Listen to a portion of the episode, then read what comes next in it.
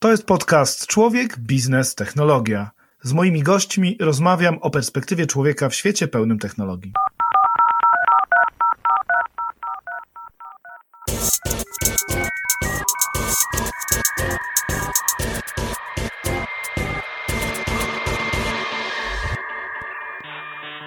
Cześć, dzień dobry, witam Cię w kolejnym odcinku podcastu Człowiek, Biznes, Technologia. Dzisiaj moimi gościniami są dwie niesamowite kobiety. Dwie kobiety, które zarządzają największą firmą, współzarządzają największą firmą ubezpieczeniową w Polsce, czyli Aleksandra Agatowska, prezeska PZU Życie i Anna Jeńczek, prezeska zarządu PZU Zdrowie. Dzień dobry. Dzień dobry. Cześć. Będziemy się dzisiaj pogadać o kolejnym raporcie. Już o jednym rozmawialiśmy kilka Tak. miesięcy temu z Olą o Customer Experience, o, o tym, jak definiujecie doświadczenia swoich klientów, że badacie je i super, że się dzielicie tą wiedzą. Dzisiaj chciałem porozmawiać o kolejnym raporcie, raporcie Masz wpływ na swoje życie, który opublikowałyście e, w zeszłym roku.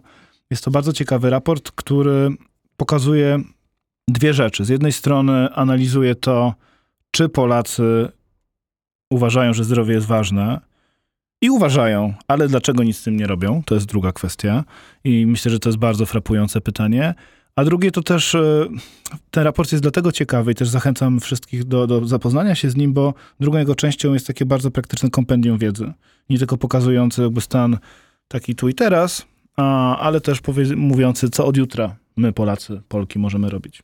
Od dzisiaj. Od dzisiaj. Od dzisiaj. E, tak, e, raport e, był opublikowany w październiku 2021 e, i e, jakby nie bez przyczyny nazywa się właśnie Masz wpływ na swoje życie. Każdy z nas ma, de facto każdy ma ten największy i decydujący wpływ e, na swoje życie, na swoje zdrowie. Raport e, początkowo w naszych założeniach miał mówić o profilaktyce, o tym, w jaki sposób podchodzimy do tej profilaktyki, co robimy, ale okazało się, że musimy zrobić trochę krok wstecz i to, czego się dowiedzieliśmy, było chyba e, nawet ważniejsze, przynajmniej dla mnie, z mojej perspektywy, że właśnie teoretycznie wiemy bardzo dużo, e, co powinno się robić, w jaki sposób dbać o e, różne obszary swojego życia, bo o tym też zaraz pewnie powiemy, ale e, nie tyle nie robimy nic, bo nam się nie chce, tylko właśnie nie robimy nic, bo nie wierzymy, że mamy na to wpływ. E, I to e, popchnęło nas do tego, żeby e, pokazać, że można, że wcale nie trzeba e, się zafiksować na jakichś takich bardzo skomplikowanych rzeczy, rzeczach, tym bardziej, że tych e, obszarów do zainteresowania się a propos swojego życia i zdrowia jest sporo, więc mogą one e, nas onieśmielać. I em, pokazujemy, że można małymi krokami poprawić jakość swojego zdrowia, co za tym idzie życia. No właśnie, bo bardzo łatwo pomyśleć o naszym zdrowiu tak w wąski sposób, prawda? Że zdrowie to jest nie, ciśnienie, temperatura i taka, taka fizyczność, prawda? Natomiast coraz częściej się mówi o tym generalnym dobrostanie, o czymś, co jest szersze, prawda? I że to nasze zdrowie to jest zdrowie psychiczne, to jest zdrowie fizyczne.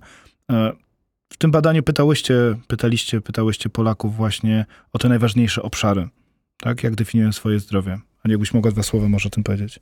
No tu powiedziałeś o zdrowiu fizycznym i psychicznym, ale w tym kompendium jest tych, tych aspektów poruszonych bardzo wiele. Na przykład tutaj dla mnie dosyć zaskakującą kwestią było poruszenie em, tematu zdrowia e, ekonomicznego, finansowego. Em, Pokazujemy, że, że to także ma wpływ na nasz dobrostan. Takie to zdrowie ekonomiczne w rozumieniu oczywiście naszego wynagrodzenia, ale też zabezpieczenia emerytalnego, czy też zabezpieczenia na wypadek różnych losowych e, sytuacji. Tutaj PZU akurat w losowych sytuacjach zawsze klientom pomagał, dlatego też tutaj porusza tą, tę, tę kwestię, ale kompendium mm, mówi o zdrowiu bardzo szeroko, o, o tych sferach, które na, na nie wpływają, jak chociażby kwestie y, rodziny, jak kwestie rozwoju naszego, właśnie te psychologiczne em, tematy, em, kultury na przykład, bo przecież obcowanie z kulturą również może poprawiać nasze zdrowie, więc y, ja nie spotkałam wcześniej takiej publikacji na rynku, żeby aż tak szeroko traktowała o tych, o tych tematach. Na ogół na co dzień zajmuje się po prostu tym zdrowiem, no w takim rozumieniu, jak, jak, jak wspomniałeś, tego zdrowia fizycznego i, i psychicznego i o tym, o tym szczególnie mówimy. Kompendium też powstało no, w, ciekawym, w ciekawym okresie, oczywiście, który nas ostatnio dotknął, czyli pandemii, która dodatkowo nałożyła jeszcze bardzo wiele różnych zmiennych. Przecież przed pandemią mówiło się już o tym, jak, e, jak mało o to zdrowie e, jednak dbamy, jak, e, jak unikamy badań. Pandemia w wielu miejscach jednak nas ograniczyła naszą dostępność do, do lekarzy. Mówiło się o tak zwanej niedostępności służby zdrowia, co dodatkowo mogło zniechęcić nas, pacjentów do, do tego, żeby, żeby unikali, znaczy unikali po prostu tych konsultacji lekarskich. E, więc krótko, myśmy dodatkowo w czasie pandemii robili bardzo dużo akcji, no tak, tak naprawdę marketingowych, zachęcających e, pacjentów do przejścia do, do, do placówek medycznych, do nieodkładania badań i konsultacji. Przekonywaliśmy pacjentów, że u nas jest bezpiecznie, bo to było ten główny, bezpieczeństwo było tym głównym blokerem, tak? Lub wymówką po prostu, żeby tego, żeby tego kontaktu z lekarzem y, uniknąć. Ale kompendium traktuje o tym, że te przeszkody tak naprawdę, tych przeszkód jest bardzo wiele. Y, dla mnie było dosyć zaskakujące, że wśród Polaków pokutuje opinia taka, że, że generalnie bardzo mało mają wpływu na, na to zdrowie, ponieważ y, jest wiele globalnych zagrożeń, jak y, zanieczyszczenie środowiska, jak y, modyfikowana żywność, albo jak stres, i tu chyba ponad połowa Polaków twierdzi, że stres po prostu, w którym obecnie żyjemy, jest na tyle duży, że na to zdrowie bardzo wpływa ale też mało mają okazji, żeby temu zapobiegać co było dosyć, do, dosyć też e, odkrywcze. To jest ciekawe, bo jakiś czas temu gościliśmy w tym studiu też przedstawicielskiej Polskiej Izby Ubezpieczeń i, i PIU opublikowało taki raport mapa, mapa ryzyk, mapa obaw Polaków, prawda? I to się dosyć jednak pokrywa, tak? I co ciekawe, szczególnie też wśród młodego pokolenia, te obawy takie obiektywne właśnie o klimat, o zanieczyszczenie, o przyszłość, powodują ogromny stres, tak? Natomiast to, co mnie w tym raporcie interesuje, właśnie, że mm, okay, też Aniu wspomniałaś o tym długu, który zaciągamy zdrowotnym w służbie zdrowia, tak? Niedostępność, nie możemy i tak dalej, ale bardzo wiele rzeczy możemy robić tu i teraz w domu. To, co Olu powiedziałeś, że mhm. możemy od dzisiaj robić, tak? I też nawet patrząc na pierwsze strony tego raportu, gdzie pytałyście się, które obszary tego zdrowia są ważne dla Polaków. No to tak naprawdę pierwsze cztery, pięć, no to są rzeczy, na które mamy wpływ my, a nie służba zdrowia, tak? Czyli zdrowie psychiczne, dobry i zdrowy sen, aktywny tryb życia, równowaga między pracą a życiem osobistym, racjonalne żywienie. To tak. są elementy takie, które możemy zmienić. Tak, ale y, też wydaje mi się, że to są takie elementy, które musimy przemyśleć y, i mieć czas na to, żeby je przeplanować, y, przetransformować y, swoje myślenie dotyczące snu, y, czy właśnie aktywnego trybu życia, kondycji fizycznej, czy choćby tej równowagi między pracą a domem. I wydaje mi się, że po prostu my w tym pędzie nie mamy najzwyczajniej w świecie czasu. Zajmujemy się KPI-ami w pracy, zajmujemy się tym, żeby, przynajmniej ja mogę mówić ze swojej perspektywy, e, żeby, e, nie wiem, dzieciom kupić coś w sklepie papierniczym, bo na jutro coś potrzeba i tak dalej, i tak dalej. I to wszystko powoduje, że tak naprawdę tego czasu na myślenie o swoim życiu E, o tym, żeby ono było szczęśliwe i długie i zdrowe, jest bardzo mało. I tak naprawdę z dnia na dzień e, żyjemy, nie zakładając e, takiego e, projektu swojego życia, tak? Może to górnolotnie zabrzmi, ale ten raport, ja miałam taką nadzieję cały czas i mam, że czytelnicy będą mieli choć chwilę takiej refleksji, żeby, y, żeby jednak przemyśleć swoje życie. Mówię bardzo, to jest bardzo y, górnolotne tak naprawdę, ale to życie składa się z naszej codzienności. I właśnie dlatego powiedziałam na samym początku, że już dzisiaj możemy coś zrobić, bo wystarczy chociażby, nie wiem, zacząć od szklanki wody y, o poranku, tak? A nie kawy od razu. Albo, y, to, co nie znaczy, że trzeba wyeliminować tą kawę. Zresztą my tutaj y, też, tak jak powiedziałeś, oprócz danych dajemy też kompendium, gdzie jest wiedza ekspercka, ponieważ korzystaliśmy nie tylko z ekspertów, którzy nam pomagali, z ekspertów zewnętrznych, ale także z naszych ekspertów wewnętrznych, czyli pracowników PZU Zdrowie, e, głównie jeśli chodzi o te zdrowotne e, kwestie, e, i z pracowników PZU Życie i PZU. Dlaczego? Dlatego, że tak naprawdę jakby codziennie z tym się mierzymy i jest jeszcze jedna ważna rzecz. Ja, mi bardzo zależało na tym, żeby zacząć myśleć o swojej przyszłości, nie odkładając jej na potem, tylko zacząć myśleć już dzisiaj w różnych kontekstach, tak jak powiedziałam, czy o zdrowiu, o tych relacjach w rodzinie, o e, relacjach e, ze znajomymi, z przyjaciółmi. Możemy myśleć już teraz, e, możemy mieć na to wpływ, bo wystarczy zaplanować pewne spotkania, żeby właśnie te relacje pogłębiać, a nie, nie sprawiać, żeby one były coraz płytsze co ma przemożny wpływ na nasze zdrowie psychiczne, e, gdzie naprawdę e, spora część, bo 84% mówi, że to jest e, dla nich teraz najważniejszy problem czy wyzwanie. I tak samo zależało mi właśnie, żeby myśleć o zabezpieczaniu swojej przyszłości, swojej, swoich pracowników, swojej rodziny żeby myśleć o tym, co dzisiaj mogę zrobić, jako na przykład pracodawca czy e, mama e, i żeby nie odkładać tego na potem, bo ja de facto pewne rzeczy mogę właśnie zabezpieczyć przez na przykład ubezpieczenia e, na życie, tak? Mogę o to zadbać, o pewne bezpieczeństwo już teraz. I trochę to odwraca myślenie o ubezpieczeniach na życie, które zawsze są bardzo dalekosiężne i zawsze kojarzą się z czymś negatywnym, no bo taka, y, taki jest charakter y, tych produktów. A z drugiej strony, dlaczego ubezpieczyciel nie może być, y, nie może towarzyszyć człowiekowi już teraz, zanim się coś y, złego wydarzy, tak?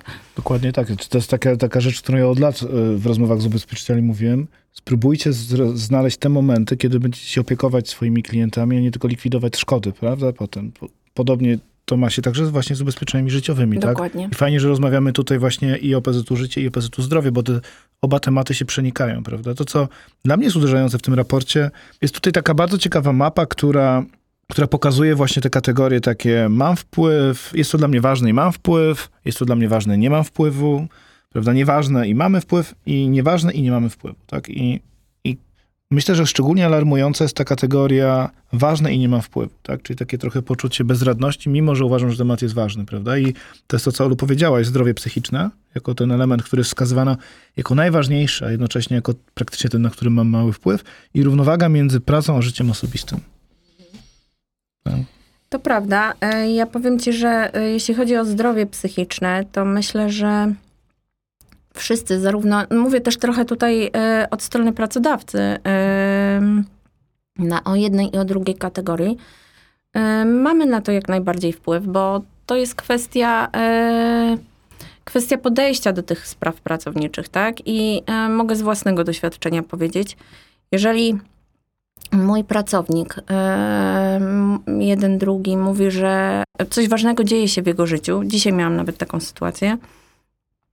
To ja wtedy mogę pozwolić sobie na to, a właściwie mm, powinnam, wiadomo, że są różne sytuacje w firmie, tak, ale powinnam przemyśleć, czy czasem jemu nie, e, nawet nie zarekomendować jakiegoś urlopu, tak, nie mówię, że wysłać go na urlop, ale nie pomyśleć, żeby mu doradzić nawet, czyli żeby mu dać sygnał, że ma prawo, że jakby oprócz tego, że normalnie ma prawo, to że nic się nie stanie, jeśli e, ten urlop teraz weźmie. Z drugiej strony e, zapytać się, czy potrzebna mu jest pomoc po prostu najzwyczajniej w świecie. I gdzieś na koniec to się łączy też e, z tym, o czym rozmawialiśmy kiedyś przy raporcie CX-owym, że koniec końców jesteśmy wszyscy ludźmi i w zależności od tego, w jaki sposób będziemy się traktować, tak też będziemy e, e, na, na koniec odbierać e, to współżycie w społeczeństwie, tak? I wydaje mi się, że tutaj ta relacja pracodawca-pracownik doskonale też to odwzorowuje, bo z jednej strony każdy ma swoje obowiązki, każdy ma swoich przełożonych, e, swoje zobowiązania też i cele do e, osiągnięcia, ale z drugiej strony zawsze można e, usiąść i zapytać się, dobrze, w ten sposób teraz nie możemy, bo ktoś potrzebuje rzeczywiście tej, tej chwili teraz, tak? Nie wiem, coś się dzieje w jego życiu i w jaki sposób możemy do tego podejść inaczej. Wiadomo, że to nie jest takie proste, e, jak się o tym rozmawia, tak? Nie każdy się chce z nami dzielić e, swoim e, życiem osobistym i to też trzeba uszanować. E, Ale gdzieś myślę, że od menadżera e, się, przynajmniej mi się wydaje, że się wymaga tego, żeby też patrzył na, e, na to zdrowie właśnie w bardzo szerokim e, znaczeniu swoich pracowników. Szczególnie wydaje mi się, że w tych czasach, w których teraz żyjemy, tej pracy zdalnej, dużo się zmieniło. To znaczy, Mhm. No nie widzimy na co dzień tych pracowników, tak? Nie widzimy siebie, tak? E, Jako ludzi i, i Często dużo, tylko się słyszymy. często się słyszymy, albo tylko widzimy się, jak się piszemy, tak? I dużo łatwiej nie zauważyć tego wypalenia Mhm. zawodowego. I mieliśmy też kilka miesięcy temu taką rozmowę z Andrzejem Silczukiem tutaj z Mindgramą, czyli z takiej nowej polskiej platformy, która zajmuje się tym takim well-beingiem pracowniczym. I dużo rozmawialiśmy o tym, że od 1 stycznia 2022 roku wypalenie zawodowe będzie jednostką chorobową, tak? Co też totalnie zmienia perspektywę pracodawców, tak? To znaczy pracownicy będą mogli po prostu pójść na L4, mając wypalenie zawodowe napisane jako, e, jedno, jako jakby diagnozę, tak? Ale wiesz co, dla mnie to To nie jest- jest tylko wypalenie zawodowe, bo e, tak Ale, wy- ale naprawdę... chodzi mi też o to stres Ja- powiązany tak, z tym tak. równowagą między pracą a życiem osobistym, prawda? Tak, ja to jest- rozumiem, tylko wydaje mi się, że e, bardzo dobrze, że to w tym kierunku idzie, ale e, myślę, że ta sytuacja pandemiczna, lockdownów, zmiany funkcji pracy, ale też nas w kontekście tego, że no, wszystkie role e, nie, e, nie były tak jak wcześniej wykonywane e, w jakichś tam sekwencjach czasowych, tylko były równolegle e, wykonywane, tak? Mhm. e, to wydaje mi się, że to jest wypalenie w ogóle, tak? Nie chcę nazwać tego takim wypaleniem życiowym, bo to nie o to chodzi, to już może za poważnie, ale to jest w danym momencie rzeczywiście jesteśmy, czy możemy być bardzo zmęczeni. No, wszystko się pomieszało. No, już nie jesteśmy w biurze, w domu, jesteśmy w jednym miejscu. Tu jestem, mam rolę ojca, szefa, pracownika, Nauczycielki. nauczyciela, dokładnie, Ja miałam córkę w pierwszej klasie e, podczas pierwszego lockdownu, nie, drugiego, przepraszam, e, bo pierwszego to była w zerówce. I e, no, uczenie pisania i czytania zdalnie jest rzeczą niemożliwą. To znaczy, oczywiście z całym szacunkiem dla nauczycieli, bo oni też się znaleźli, znaleźli w trudnej sytuacji. Robili co mogli, ale jednak kwestia, nie wiem, choćby kierunku pisania litery, tak, jest istotna i to trzeba dziecku pokazać na żywo. Wszyscy byliśmy w jednej sytuacji, tak? I tutaj czy pracowniczy, czy pracownicy, czy menedżerowie, tak? I tutaj pandemia obnażyła nasze mieszkania, nasze rodziny, tak? No, pracowaliśmy zdalnie, dzieci się uczyły zdalnie i to myślę, że wygrali ci, którzy po prostu no, pokazali też taką ludzką twarz, mówię o menedżerach, tak? Żeby pracownik widział, że tutaj no, wszyscy jesteśmy na, na, w tej samej sytuacji i i, i nie ma uprzy, bardziej uprzywilejowanych. No, każdy, ma, każdy, ma, każdy ma trudno. Tak, ale też, też chyba jest potrzebna, też nie mówię tylko o pracodawcach, tylko też w ogóle o służbie zdrowia, w tym prywatnej służbie zdrowia, dużo szersza oferta takiego wsparcia, nie chcę powiedzieć psychiatrycznego, ale też no, po prostu takich możliwości porozmawiania o tym, tak? No bo jedna sprawa to sobie powiedzenie, że teraz zmienię swoje życie, ale o niektórych problemach trzeba po prostu porozmawiać ze specjalistami. Jest kwestia dostępności też w ogóle. No i się właśnie rzeczy, firmy prawda? zaczęły zgłaszać do nas e, już na początku pandemii w- z prośbą właśnie o takie porady psychologiczne. Jeśli tego nie mieli wtedy jeszcze w abonamencie, w, jakby w, w zakresie, no to, to, to prosili dodatkowo, żeby takie e, dokupić. Myśmy byli przy- przygotowani na to, ponieważ mieliśmy psychologów również oferujących takie telekonsultacje zdalne.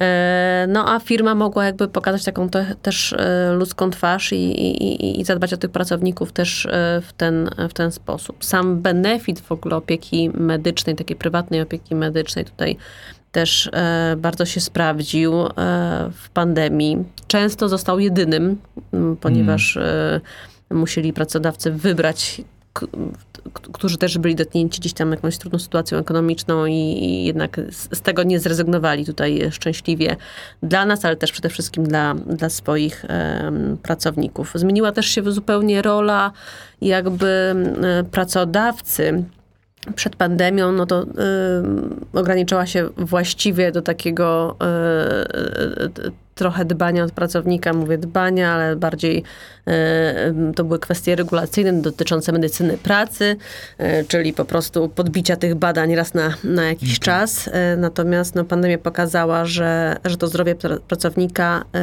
y, jest tak naprawdę kwestią strategiczną dla istnienia firmy, a benefit no, inwestycją tak naprawdę też dla, dla firmy, no ponieważ no, zobaczyli też, że, to, że ten zdrowy pracownik, no to jest po prostu też pracownikiem zaangażowanym, co oczywiście tam się prze, przekłada nawet na finanse e, firmy. Mhm. Ale zobaczcie, wracając za chwilę do tej mapy, tak, bo to, że zdrowie Mhm. jest jakby ważnym takim asetem dla pracodawcy, Mhm. okej. Ale jak zapyta, za, w tym badaniu zapytano Polaków właśnie rzeczy takie, które z tej mapy tak wynika, nieważne i nie mamy wpływu, to badanie profilaktyczne i kontrole lekarskie, czyli taka bezpośrednia inwestycja w moje zdrowie, zostało Mhm. wskazane jako praktycznie najmniej ważne i na coś, co mam najmniejszy wpływ. No chyba głównie, główny wniosek z tego kompendium jest taki, że my oczywiście wiemy, że to zdrowie jest ważne i teoretycznie wiemy, jak o nie dbać, ale jednak co piąty z nas, z Polaków, nie robi tych badań e, profilaktycznych. I to jest bardzo smutny wniosek. E, Poza tym jeszcze jest jedna rzecz, że co piąty nie robi y, w ogóle, ale nie wiemy, co te cztery osoby robią, w sensie jakie to są badania i rozumieją co, ile robią te tak. badania. Bo to też nie znaczy, że one robią to regularnie. Co 5 E, lat rentgen płuc, bo wymaga no ode mnie prawo pracy. Dokładnie. Dokładnie. Ale w tej samej kategorii jest, są też relacje międzyludzkie, tak? I ym, wydaje mi się, że właśnie na badania profilaktyczne na pewno mamy wpływ, ale tutaj jest też y, przemożna, ale to przemożna po prostu y, informacja dla nas, y, dla różnych instytucji, że o tym trzeba mówić, że ta profilaktyka jest istotna. E, I wydaje mi się, że tutaj, e, tak jak mówi się bardzo dużo o tym, że właśnie aktywność sportowa jest e, istotna, no to tak jak zobaczymy też na tą mapę, to jednak to jest najważniejsza kwestia i taka, na którą mamy największy wpływ. Wydaje mi się, że to jest, no a rzeczywiście jest duża moda na różnego typu ruch. E, Tak samo mówi się coraz więcej o śnie, e, coraz więcej też e, tych wspomagaczy snu e, jest reklamowanych. I ja mówię tutaj nie tylko o medykamentach, takie jakieś dziwne słowo mi się przypomniało, czy suplementach, ale mówię też o tych wszystkich wyciszeniach, relaksacjach i tak dalej. Czyli Medytacjach, tak, czyli też Mindfulness. mówimy dalej o tym, żeby poprawić właśnie ten sen i, i odpoczynek. I to gdzieś staje się modne. I e, takim moim marzeniem, ja zresztą o tym powiedziałam na kongresie 590, takim moim marzeniem jest to, i to oczywiście nie stanie się za pomocą jednego kompendium i jednej kampanii i jednego roku działań. To musi być e, pewnie długofalowe e, działanie i nie tylko ze strony PZU Życie i Zdrowie, a pewnie z różnych innych instytucji, ale też tak myślę, że my dajemy przykład e, innym. Ale moim właśnie takim marzeniem jest to, żeby e, naszą cechą narodową obok gościnności i pracowitości, nie będę mówić o tych n- negatywnie e, kojarzonych, e, było też dbanie właśnie o ten poziom e, zdrowia, e, o poziom naszego społecznego zdrowia, bo to też jest bardzo ważne. To się przekłada tak samo na ekonomię. To nie jest e, z jednej strony to jest nasza prywatna, jednostkowa kwestia, czy naszej rodziny, a z drugiej strony to jest też e, realna kwestia ekonomiczna. Absolutnie, ale chcesz mi powiedzieć, bo to, wiesz, jesteśmy na razie słynni z tego, że Polak mądry po szkodzie. Tak, jeżeli byśmy wypromowali profilaktykę i myślenie a priori, to byłoby niesamowite. No, Żeby- taki jest nasz cel, żeby właśnie promować to. To właśnie E, pokazują te kategorie, które, tutaj, które są w, tej, kate- w, tym, w tym kwadracie, który wspomniałaś, tutaj, tak, które są ważne i które, na które mamy wpływ, no, y, przy których już dużo zrobiono, tak? Mamy dużo aplikacji do, Tak. do ćwiczeń, to jest modne, tak? I, y, no i teraz ambicją chyba naszą Mhm. i, i PZU, i- ale też liczymy tutaj na, na tak naprawdę na, na dużo innych firm, jest właśnie to, żeby wypromować równie bardzo właśnie te, te badania profilaktyczne. Jeszcze muszę o tym tylko śnie tutaj już wspomnianym coś powiedzieć, ponieważ tam też tą kwestię dobadaliśmy. Ostatnio to jest moja ulubiona, ponieważ też pró- próbuję nad tym snem e, pracować i, i, i trochę, trochę wydłużać, mając świadomość, jak, jak bardzo jest ważny i na jak wiele sfer potrafi e, wpływać. No ale tam jednak jeszcze jest dużo do zrobienia, ponieważ myśmy dopytali kwestię snu i tam jednak chyba w ponad 60% Polacy powiedzieli, że jeśli chodzi o sen, to najważniejsze jest materac y, i wygodne łóżko i poduszki. Natomiast taka kwestia jak właśnie ten smartfon przy łóżku czy przed zaśnięciem pojawił się na ostatnim miejscu, więc tutaj jeszcze jest duża, duża naprawdę praca do wykonania edukacyjna, żeby powiedzieć, że, że ten sen to nie tylko to, to, to, to wygodne łóżko. Absolutnie. Ja Polecam, po, po pierwsze polecam książkę Dlaczego śpimy. Tak, drugą książkę Jak działa ludzki mózg. E, To są dwie fantastyczne pozycje. Zresztą nawet w tym podcaście mówiliśmy chociażby o, o, o wpływie światła niebieskiego, prawda, Mhm. ze smartfonów e, i tak dalej. Faktycznie to są troszeczkę tematy już, które w marketingu się i takim lifestyle'u tak naprawdę się pojawiły, tak? Znaczy, to modnie dbać o sen, tak? To, to modnie w tej chwili biegać, jeździć na rowerze, to można na Facebooka wrzucić, Mhm. nie wiem, na strawę i tak dalej. Sam to robię, zresztą to jest bardzo dobra motywacja, uważam. Natomiast faktycznie no, profilaktyka, kontrole lekarskie to taka trochę nuda, tak? Znaczy, to jest, znaczy, chcę tylko dokończyć, jakby bardzo ważne jest to, żebyśmy też z tej nudy potrafili zrobić coś fajnego. Nie wiem, no, dla mnie takim przykładem jest chociażby akcja Movember. Sam zapuściłem wąsy w zeszłym roku w listopadzie, tak? Dokładnie to. I uważam, że wokół takiego tematu jak profilaktyka e, nowotworu wśród mężczyzn dało się zrobić coś fajnego. Tak? I ta akcja od lat jest, nie wiem na ile ona jest popularna. W mojej bańce społecznej jest popularna, całe szczęście, ale e, myślę, że profilaktyka i w ogóle podejście Polaków do profilaktyki jest kluczowe. Tak, ale też e, tutaj jest pewnie e, też kilka czynników, bo to nie jest tylko e, to, że to jest nudne, ale to jest też ogromny strach. Tak. Co będzie, jeśli mi coś wykryją? Ale co będzie, jeśli... Ja miałam w ogóle wczoraj taką dyskusję z moją dziewięciolatką, córeczką, która... Zaczynam do niej mówić właśnie o tym, że będzie chyba trzeba zrobić, no już po tam dwóch latach czy trzech, jakieś... y, dwóch latach e, jakieś badania takie e, kontrolne, bo już nie robiliśmy, a ta witamina D i tak dalej, że trzeba sprawdzić. Tłumaczę jej dlaczego, a ona już płacz straszny, bo po pierwsze się boi e, pobrania krwi. E, po drugie, mówi, a co będzie jeśli? Bo dzieci teraz, ja nawet nie wiedziałam, dopiero właśnie po tej wczorajszej rozmowie zaczęłam e, o tym czytać, że dzieci teraz o tych chorobach bardzo dużo słyszą. I jednak to też jest taki stres e, dla nich, że a może ja będę e, chory, chora. I ja sobie nie zdawałam sprawy z tego, e, jak, e, mm, jak to działa na dzieci. Też mm, te nasze dyskusje dorosłych o tym, że chorujemy. Ja nie mówię tu tylko o koronawirusie, tak? Tylko mówię w ogóle o tych chorobach takich cywilizacyjnych. I ja mówię, no dobrze, no to co będzie jeśli? No nawet jeśli się dowiemy, że coś jest nie tak, no to co się stanie? No i to, to taką dyskusję z nią e, musiałam odbyć, ale to każdy z nas ma tak, e, ta, taką dyskusję gdzieś w głowie, z, sam ze sobą toczy, tak? I najgorsze jest odwlekać ten moment. I myślę, że to jest coś, co jest bardzo trudne do przejścia, bo to zresztą e, jakby to, co mówił też minister e, Niedzielski podczas publikacji tego raportu, to nie jest kwestia tego, żeby dać e, tylko możliwość badań profilaktycznych. Jest program e, Profilaktyka 40, który nie jest w ogóle prawie wykorzystywany. Dlaczego? No bo ludzie właśnie mają ten stres, tak? Strach przed tym, że się dowiedzą.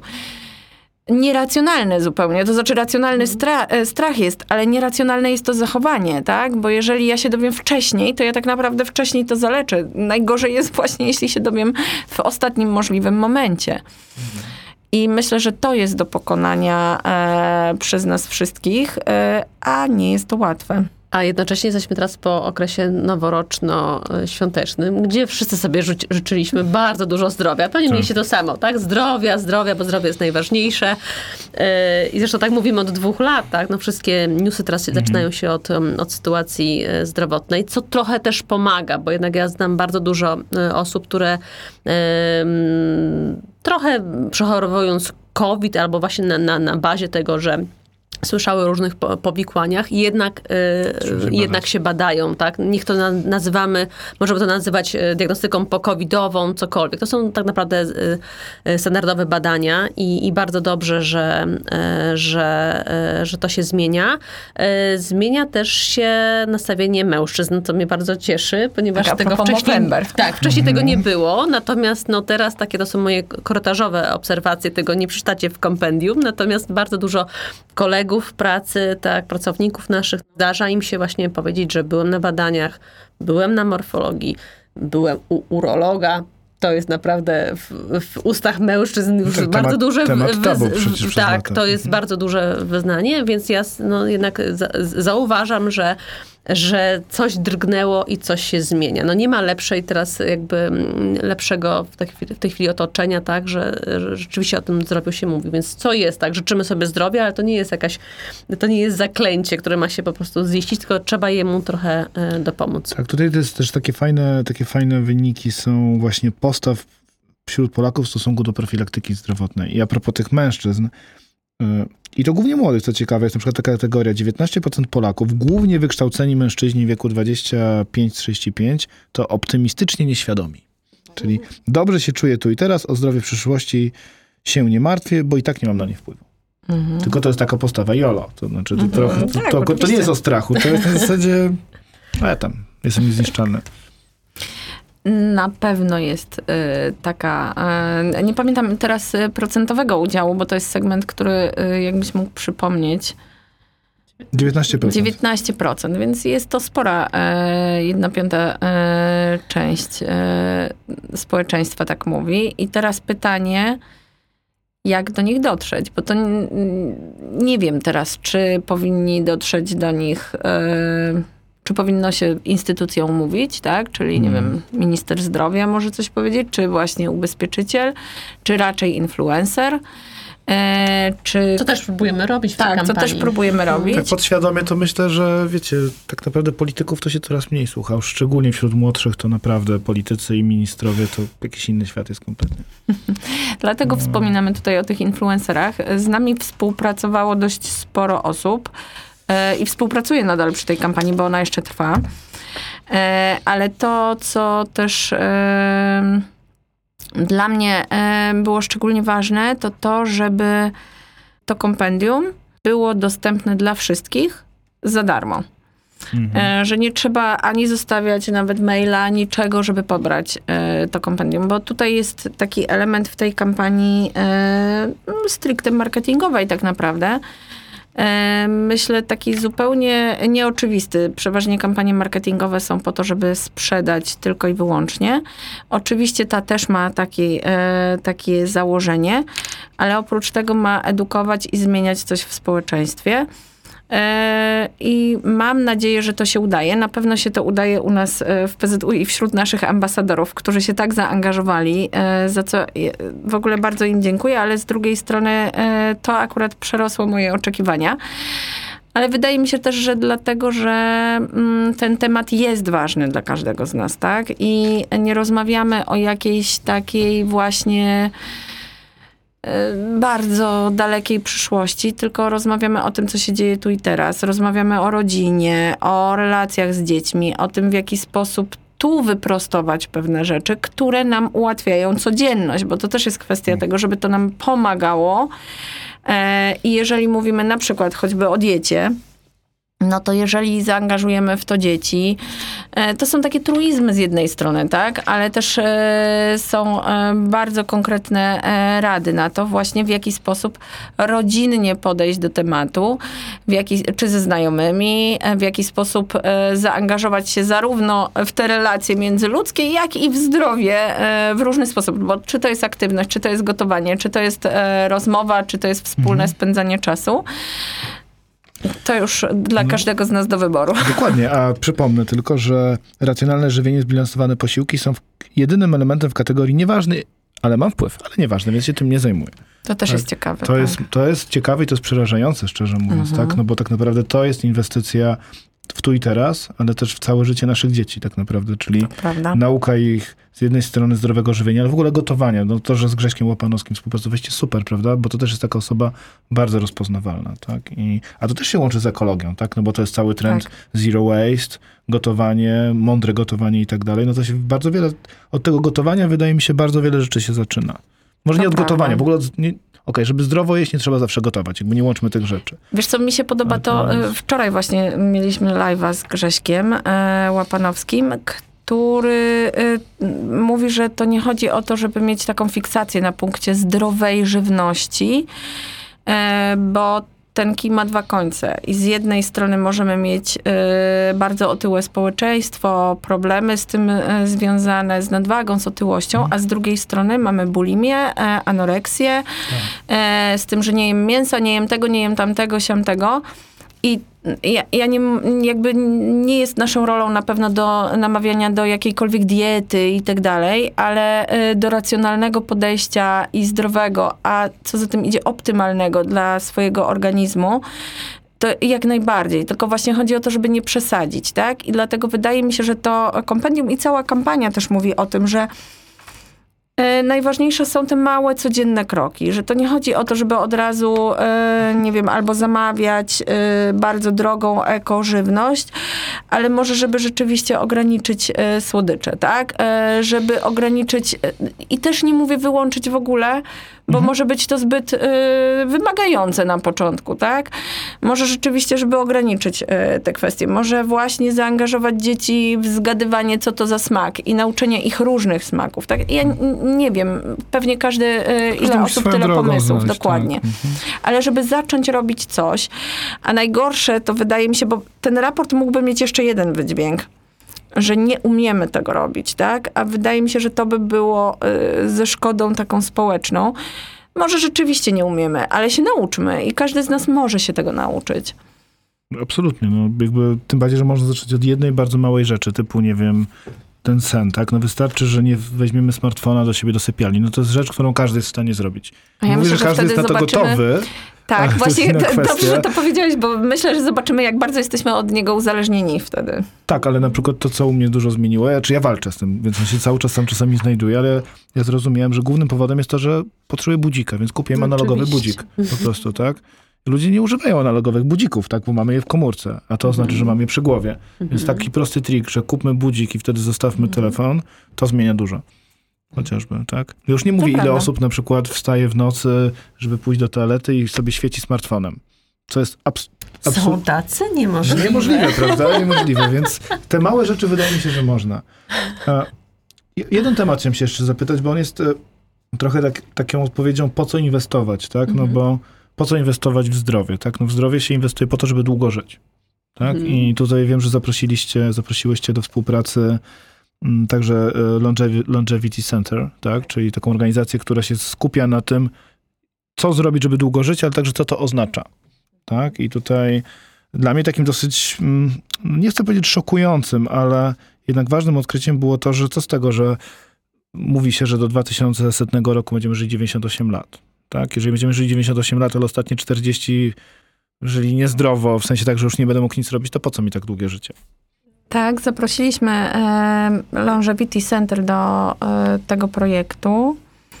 E, dlaczego? Dlatego, że chcieliśmy połączyć ideę dbania o zdrowie, czym się de facto zajmuje PZU Zdrowie, e, z myśleniem o swoim życiu e, w kategoriach takiej e, dalekiej przyszłości, czym się też zajmuje PZU Życie, ale to wszystko ma czemuś służyć, tak? I wydaje nam się, że e, żaden z nas nie będzie myślał o przyszłości tylko po to, żeby myśleć o przyszłości, tak? Tylko jeżeli chce żyć długo, to przede wszystkim w zdrowiu i ta idea gdzieś powinna z nami pozostać e, i e, trzeba o to życie dbać w jakimś celu, nie tylko w celu uniknięcia choroby, ale w tym, żeby właśnie jak najdłużej e, móc normalnie funkcjonować, bo e, o, o to tak naprawdę e, nam chodzi. Zresztą 80% e, naszych e, respondentów e, to potwierdza, że jeżeli mają żyć długo, to właśnie w pełni zdrowia, albo przynajmniej w takim zdrowiu, żeby być e, samodzielnym. Tak, ja pamiętam właśnie z tych badań Pew, wychodziło dokładnie to samo. To, czego się bardzo obawiamy, to jest to, że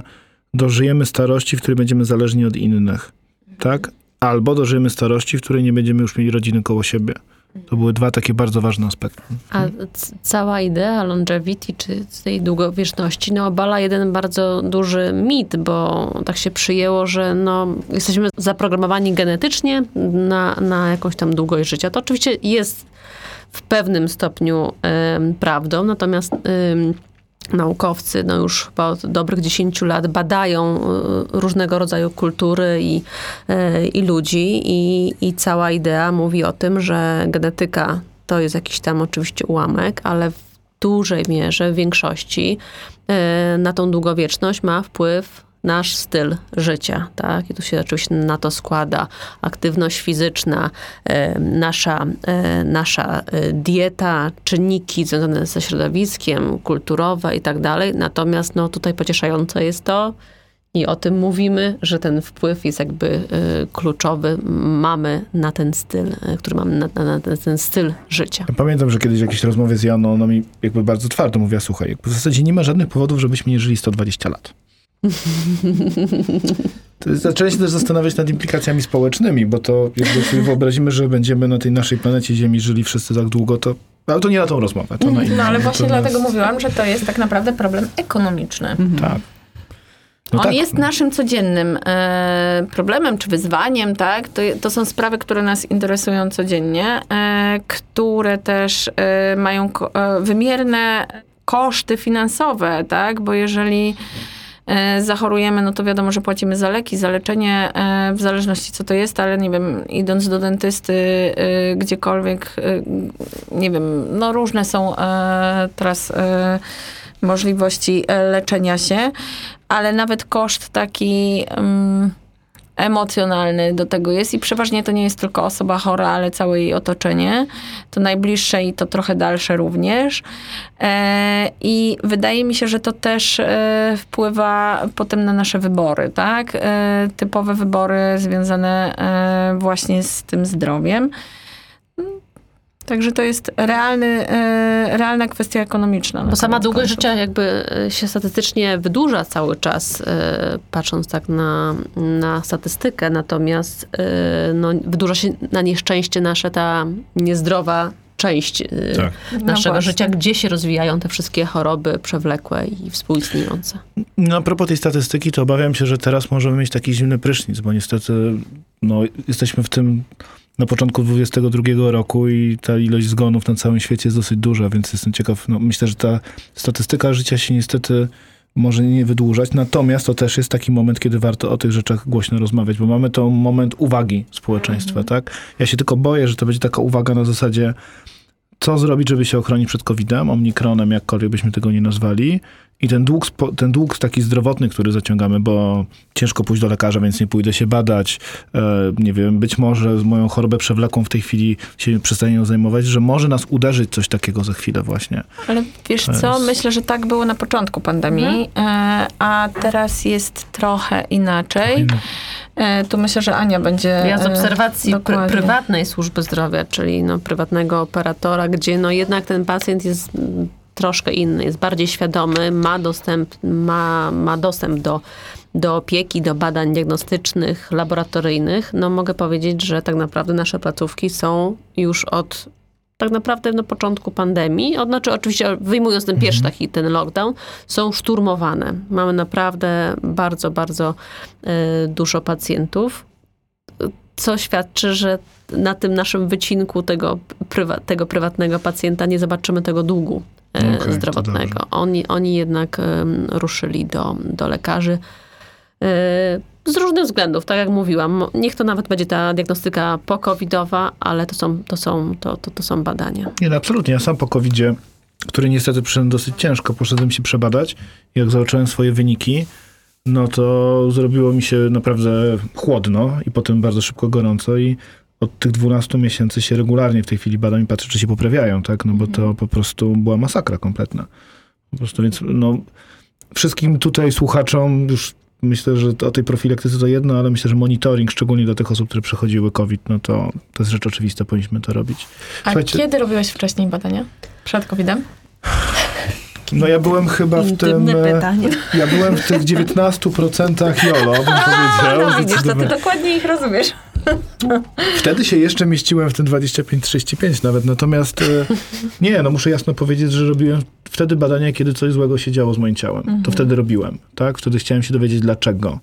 E, versus moja żona, która na przykład ma taką strategię od lat, że co roku robi sobie po prostu przegląd. Mhm. Nieduży, tak? No to są podstawowe tam, wiecie, krew, mocz i tak dalej. Ale Natomiast... zawsze już pierwsze symptomy wtedy można zauważyć. Oczywiście, prawda? Więc... Tak. E, Ale też pracodawcy to... wpadają, też gdzie o tym dziś tutaj piszemy, wpadają w taką trochę pułapkę myślenia, że pracownik, który nie chodzi na zwolnienia, jest tym zdrowym.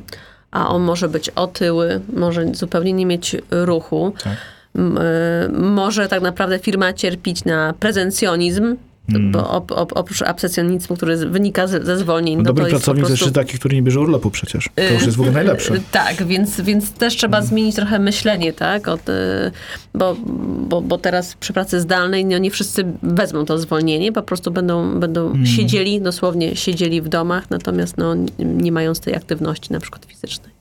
Tak, ale a propos tej aktywności fizycznej, to, to też tak, to było też ciekawe dla mnie, taka kategoria aktywni, prozdrowotnie obciążeni. To bardzo ciekawe. Dbam o zdrowie, bo uprawiam sporty, nie mam problemu z tym, że mój styl życia nie jest zdrowy. Tak?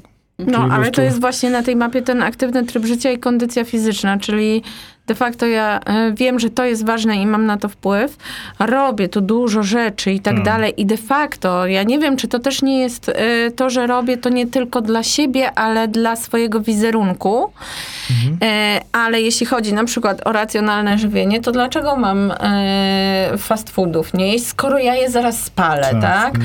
Czyli to jest takie trochę właśnie nie do końca pełne myślenie o tym zdrowiu. Czyli to są klasyczne dwa piwka po treningu, to jest jakby klasyczne pobudki dla mnie naprawdę nie mają znaczenia, bo jak, jeśli ktoś biega tylko dlatego, żeby robić zdjęcia na Instagrama, może biegać. Może biegać. Tak. Ja mam taką aktywność mało instagramową, na przykład codzienne spacery z psem, długie. No nie jest to coś, z czym się pochwalę na Instagramie, ale jednak, ale jednak jest. Tak, znaczy ale znów troszeczkę łyżka dziegciu, no bo jedną z rzeczy, które wskazujecie w raporcie, z nim absolutnie zgadzam, jest uzależnienie od social mediów, jest uzależnienie tak, od tak. tych strzałów dopaminowych po prostu. Sam to robię, tak? Jak idę na rower, wrzucę na strawę, potem to obserwuję liczbę kudosów. Już nawet ostatnio w sprzeżeniu moje dzieci mówią, jak się telefon, co, kudosy Wiesz, sprawdzę. ja nie wiem, co ty w ogóle mówisz. A widzisz, a widzisz. Strawa to jest taka aplikacja jakby najbardziej popularna wśród kolarzy. Taki Zobacz, trochę Instagram tylko o sporcie. Aha, że wrzucasz tam okay. wszystkie swoje treningi i inni mhm. współtrenujący ci mogą pogratulować. Czyli mhm. tak zwanego kudosa. No tak, kudos to tak. wiem, co to jest kudos, ale właśnie nie wiedziałam, co to jest strawa i myślałam, że o jakiejś pożywnej porcji Nie, nie to taka, taka, taka, taka aplikacja. Natomiast wydaje mi się, że te wszystkie rzeczy związane z tym zanieczyszczeniem naszego życia nie tylko poprzez zanieczyszczenie środowiska, ale zanieczyszczenie technologią, to też jest ważny aspekt, o którym musimy cały Wiesz czas co, rozmawiać. Ja ostatnio słyszałam o takim fajnym koncepcie, że dieta nie dotyczy tylko, um, tylko żywności i jedzenia, E, mówi się o higienie pewnej, e, mhm. jeśli chodzi e, właśnie o te social media, w ogóle technologie, higiena technologiczna i tak dalej. Ale podobało mi się to, bo coraz częściej się w ogóle o diecie nawet w kontekście samego jedzenia.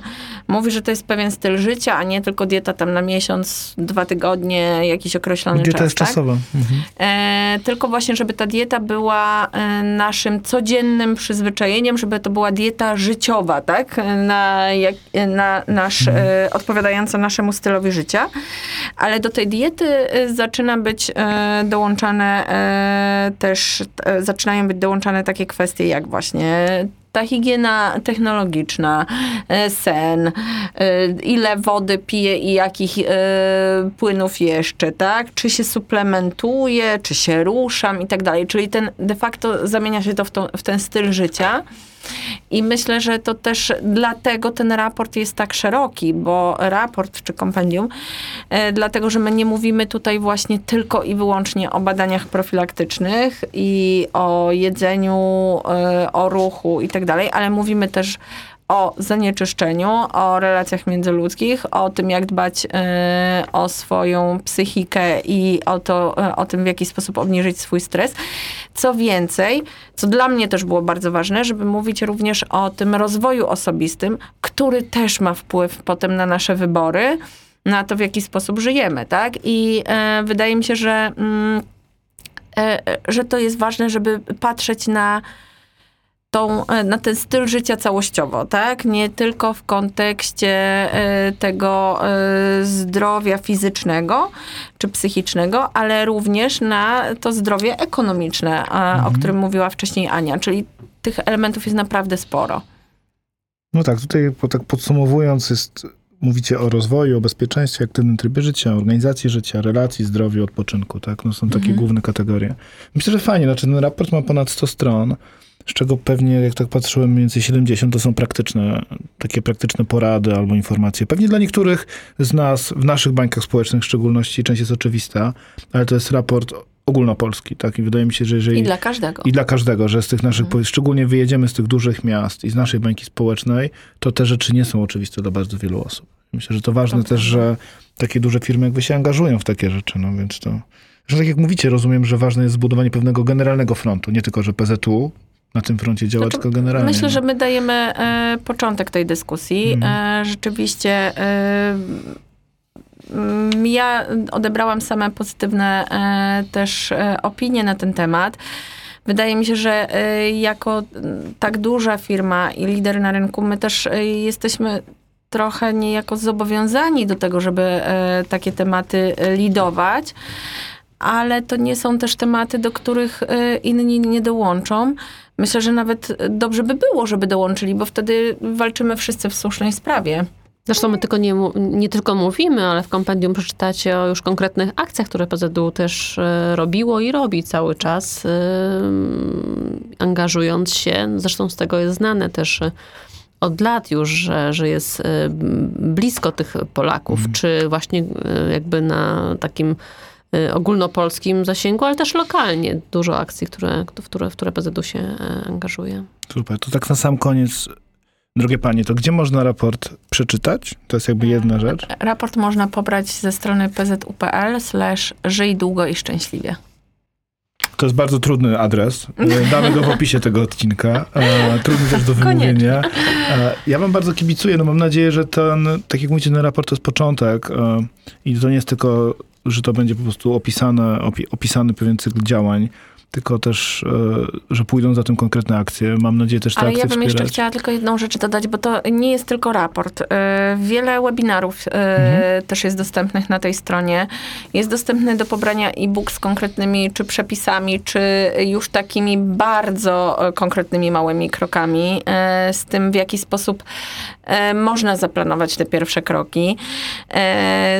Jesteśmy też od niedawna obecni również na podcastach. Mhm. E, odbyły się też e, live'y, które są dostępne na Instagramie, na naszych social mediach, więc tych materiałów e, jest dużo i co kto lubi. Niektórzy lubią słuchać, czytać, oglądać, więc dla różnych zmysłów tutaj myślę Super. jest ta wiedza dostępna. Dobra, to tak inaczej zakończyć planowałem. To takie top trzy rzeczy, z którymi te małe rzeczy, z którymi teraz walczymy, jak siedzimy w tym studiu jeżeli chodzi o tą. Każdy z nas. Dobra. E, ja to jest dieta regularna e, i zdrowa. Dwa to jest sen, a trzy to jest odpoczynek. Ale odpoczynek poza snem, oczywiście o to mi mhm. chodzi. Taki odpoczynek poza pracą. Okej. Okay. Aniu? Ja o śnie już wspomniałam, że to jest moje odkrycie i coś, co możemy, co możemy dzisiaj Można wprowadzić. Spać. Po prostu sobie pójść wcześniej spać. Trochę się, trochę wyrwać tak naprawdę mhm. z tej doby, bo zawsze mówiliśmy, że to, ta doba, można ją rozciągać w nieskończoność i ten sen jest przereklamowany, ale to zupełnie nie jest e, prawda. E, druga sprawa to na pewno stres. E, I tutaj no, kompendium na, na, na pewno pomaga i, i, i pokazuje ale nie tylko kompendium, bo teraz jest bardzo dużo różnych nawet e, aplikacji, które ten, gdzieś tam e, potrafią Mhm. nasze myśli e, przekierować na, na, na, na, inne, na, na inne sfery. No i te relacje, te relacje szczególnie teraz po, po pan, chciałam powiedzieć po pandemii, ale właściwie w pandemii są, trakcie. są bardzo, bardzo ważne i, i które musimy do, zacząć do, doceniać, bo, bo poprawiają zupełnie jakość naszego życia. Okej, ja od siebie dodam wodę. Dla mnie dużym wyzwaniem jest picie wody. Dla mnie kiedyś było, ale powiem ci, że się da. Wiem, wiem, więc są dni, kiedy mi się udaje, więc woda, ograniczenie smartfona i mediów ostatnie trzy godziny dnia na pewno i wykorzystanie co najmniej pół godziny na czytanie książek. Kiedyś czytałem mnóstwo książek, ostatnio się złapałem za tym, że zdecydowanie za mało. I te relacje międzyludzkie, czyli spotykanie się z ludźmi fizycznie. Mhm. Trzy rzeczy, no. Bardzo małe i trudne. To prawda. Ale to wszystko można zaplanować. Tylko dziś. trzeba być Nawet nie od jutra. Ja to też, wiecie co mówię o jednej rzeczy, że e, w takim dbaniu o swoje życie e, i tutaj bym była daleka od mówienia o work-life balansie, bo dla mnie nie ma czegoś takiego, tylko o tym właśnie, żeby te, to życie było w jakiejś równowadze. E, My musimy trochę pomyśleć o tym tak samo, jak myślimy o różnych zadaniach, celach do osiągnięcia w pracy, tak? I może niekoniecznie stawiać sobie KPI-e, e, ale czemu nie? Są i tacy. E, ale rzeczywiście, żeby te kwestie, o które dbamy, zaplanować, tak? Wpleść to w ten e, dzień. Mm. Dokładnie. Słuchajcie, to bardzo wam dziękuję. Drodzy Dziękujemy. słuchacze, My również. Mam nadzieję, że przeczytacie raport, a w zasadzie nie raport, tylko kompendium, bo tak należy o tym myśleć. Mm, My pewnie się też mierzycie z jakimiś swoimi wyzwaniami. Napiszcie w komentarzu pod, na poście pod LinkedInem o tym odcinku, jakie są trzy rzeczy, z którymi się małymi mierzycie, albo jakieś trzy wskazówki, albo jakieś takie lifehacki, jak można sobie małymi rzeczami poprawić jakość życia. I co? I dobrego nowego roku, bo nagrywamy ten odcinek na samym początku stycznia, więc wszystkim zdrowia, a wam dziewczyny dziękuję. Dzięki. Dziękujemy.